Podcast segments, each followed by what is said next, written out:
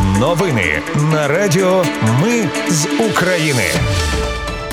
Вітаю, це Радіо Ми з України. Мене звуть Анастасія Вихор і Ви слухаєте головні новини ночі та ранку 27 липня.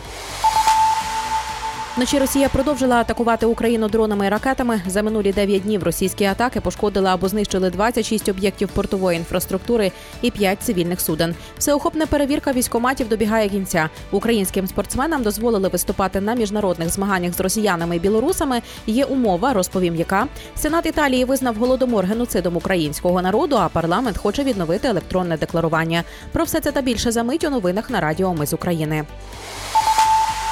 Вночі Росія випустила по Україні вісім дронів шахід та дві крилаті ракети Калібр. Сили протиповітряної оборони збили всі безпілотники. Калібри вразити не вдалося. Повідомили в повітряних силах.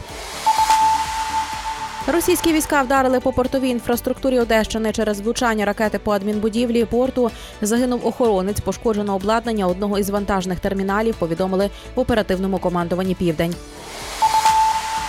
Армія Росії завдала удару керованою авіабомбою по Ківшарівці Куп'янського району на Харківщині. Через влучання поблизу з п'ятиповерхівкою загинула 74-річна жінка. Ще четверо людей отримали поранення. Повідомив керівник обласної військової адміністрації Синігубов. За ніч під обстріл також потрапили корабельний район Херсона, селище Великий Бурлук на Харківщині та Нікопольщина на Дніпропетровщині. На щастя, люди не постраждали. Під час вчорашньої масованої ракетної атаки протиповітряна оборона працювала на різних напрямках. За даними генштабу минулої доби сили оборони знищили 40 російських крилатих ракет. Метою ракетного удару Росії був Старокостянтинів на Хмельниччині. Повідомив речник повітряних сил в ефірі національного телемарафону. Кількість загиблих внаслідок ракетної атаки на Одесу 23 липня зросла до двох. У руїнах приватного будинку на вулиці Парковій знайшли тіло жінки. Нагадаю, у ніч на 23 липня російські ракети вдарили по Одесі. Руйнувань зазнали Свято-Преображенський кафедральний собор, дім вчителя, житлові будинки та багато інших будівель. Загалом було пошкоджено 25 пам'яток архітектури.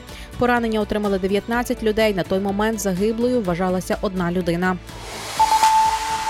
За минулі 9 днів, не враховуючи сьогоднішньої ночі, російські атаки пошкодили або знищили 26 об'єктів портової інфраструктури та 5 цивільних суден. Міністр інфраструктури Олександр Кубраков заявив, що окрім ударів Росія обмежує судноплавство в районі Криму та територіальних вод Болгарії, блокуючи рух суден до морських портів України. Він закликає союзників України не допустити блокади Чорного моря. Президент Володимир Зеленський заявив, що всеохопна перевірка територіальних центрів комплектування добігає кінця 11 областей на особливому контролі. Зауважив президент. Сьогодні Володимир Зеленський провів ставку верховного головнокомандувача в Дніпрі, куди прибув з візитом. Зокрема, говорили про протиповітряну оборону. Представники Пентагону розповіли за Нью-Йорк Таймс, що українські війська в ході контрнаступу намагаються просунутися на південь у напрямку Токмака. І якщо це вдасться, далі до Мелітополя. Вони прагнуть розірвати так званий сухопутний міст між материком і Кримом, або принаймні просунутися настільки далеко, щоб півострів опинився в зоні української артилерії. Міністерство молоді та спорту дозволило українським спортсменам виступати на міжнародних змаганнях з росіянами та білорусами за умови, що останні виступатимуть під нейтральним прапором або без національної символіки. В разі порушень українські спортсмени мають заявити протест організатору змагання. Якщо той не реагує, то припинити участь. Сенат Італії визнав голодомор геноцидом українського народу. Про це повідомив в Твіттері міністр закордонних справ Дмитро Кулеба. Він подякував італійським друзям за підтримку. До парламенту внесли законопроєкт про відновлення електронного декларування. Головна новація це електронні декларації потрібно буде подавати не тільки за цей рік, але й за всі інші попередні, починаючи з 2021 року. Наразі воєнний стан дозволяє подавати електронні декларації добровільно. Сьогодні документ має розглянути комітет, а в найближчі дні в першому читанні за нього голосуватиме Верховна Рада. І на завершення Володимир Зеленський підписав закон 9271, який дозволяє жінкам самим визначати початок декретної відпустки. Нардеп Железняк пояснив, що це означає можливість для жінки розпочати відпустку у зв'язку з вагітністю та пологами пізніше ніж за 70 або 90 днів до очікуваної дати пологів та пропорційно збільшити післяпологову частину відпустки.